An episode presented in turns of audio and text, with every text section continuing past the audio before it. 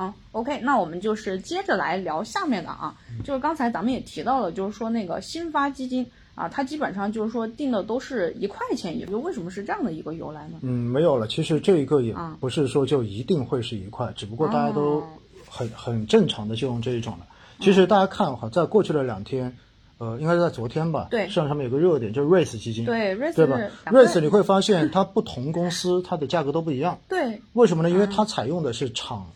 就是这种线下的这种询价，对对所以询价就是像股票上市一样，有一点像，嗯，哎，所以它就是不同的价格。但是呢，我们知道按一块钱来发售，其实大家是最容易去理解的，对吧？因为你一块钱做起点嘛，对对，对所以它是这么一个情况。嗯，那个，然后顺便的话呢，既然讲到了新发，那咱们就是说那个，请常务老师来给咱们科普一下，就是说新发的整个过程，就是包括之前咱们也经常会给很多用户解释，就是说他们可能以为就是新发的基金买入了之后，跟普通的基金一样，就是说确认了之后马上可以去做一个赎回，哦结果发现有三个月的封闭期啊，就为什么新发基金会有个三个月封闭期，而且它还。不是每日披露净值，好像是每周五才批一次哦啊，。是这样子的，新发其实有几个哈，不只是绵绵你所提到的这几个问题，我觉得有几个要点，大家平时呃总是能要注意一下不不太清楚的。首先第一点哈，比如说如果一只基金到了新发期，嗯，他说我要发行两周，或者说发行三周，这都是有可能的。最长的它可能发行三个月都有可能，对不对？嗯那么当然有些爆款一天就抢完了。嗯。那么这个时候你要知道一点哈，你在第一天买入，跟在申购，跟在这个新基金认购期的最后一天买入，嗯，实际上它最后确认都是同时确认的，大家记住这一点了。嗯比如说一个基金从本周一开始发起，发一个星期，发到本周五结束，嗯其实大家你周一去认购的这个钱，嗯在接下来的四天其实都没有办法跟你确认，嗯。新基金都是同时把所有的认购资金进行统一确认，嗯。因此有可能如果他要发一个月，你在第一天买入的，你的资金就会在中间要经过一个月之后，嗯。才能够确认。嗯，好，大家可能这个时候就觉得啊，那我岂不是要挑最后一天买才最划算，对不对？呀、对呀、其实损失我的利息啊。其实也并不会哈，我要告诉大家，就是你的钱只要开始做认购之后，实际上是可以获得同业存款利息的，就活期利息嗯、比活期要高。哦，比活期还要高。对啊，因为它是同业存款，因为基金基因为基金管理人毕竟是机构人嘛，所以它其实是会有个同业的存款利息。但同业存款利息大概多少呢？一般可能就是一点六到一点九之间。啊，一点六到一点九，那还是比活期高不高高高的多了对，对高的多了。所以，如果你这个钱在这一些天，并不是说有非常好的这一种投资项目的话，嗯其实你把它放进来，比你扔在活期，是要好的。嗯这这一点，所以大家放心，不会有这个利息上的损失。当然，如果你说我就这两周，我还能在其他投资中间赚到更高的收益，比如赚到百分之三、百分之四，那没问题，你就挑最后一天就行了，好不好？这是第一点要告诉大家的。所以，大家会发现哈，你如果申购，你认购哈，新基金叫认购，不叫申购，对老基金叫申购。对，那么你在认购这种基金的过程中间呢，你会发现，呃，正像绵绵说的，嗯，首先认购期你是没办法做赎回的，嗯因为它都还没有成立，对不对？嗯那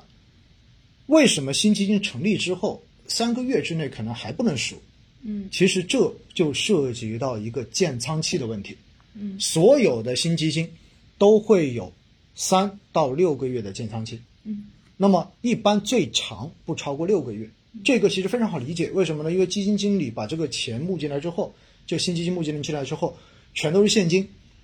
那全是现金的话，基金经理总要拿它去投资的吧？对，那要投资，大家想想看要做什么事情？首先，你得在所有的市场开户吧，嗯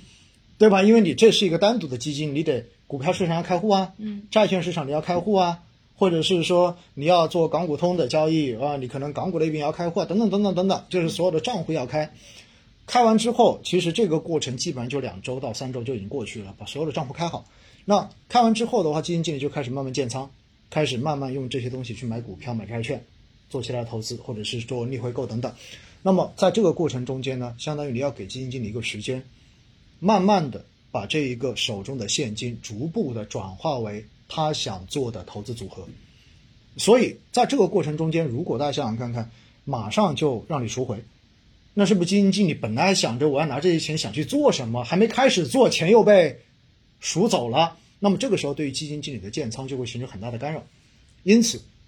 往往新基金都会有一定的这样子的封闭期，也就是既不接受申购申请，也不接受赎回申请。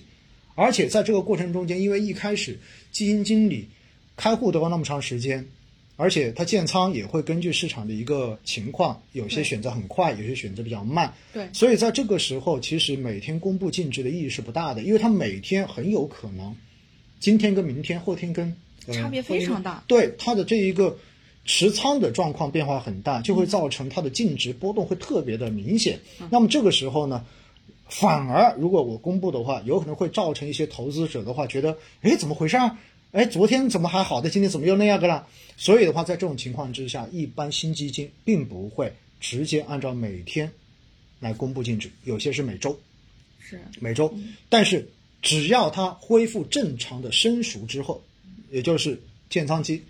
不一定建仓期结束，但是它前面的这个封闭期结束之后，那么就会立马开始变成每天公布净值。原因很简单，因为只要我开放了申购赎回，就意味着每天都可能有人要申购，有人要赎回，那我就必须每天要算一个净值出来，我才能知道你申购的净值是多少，你赎回的净值是多少。所以大家要知道，所有的新基金都会有这个建仓期，所以也会有前期的这一个封闭期。那么当然，我们看到有些封闭期短的，也许呃也就几周时间，甚至一个月；有些长的可能会封个三个月左右，一般是这样子的。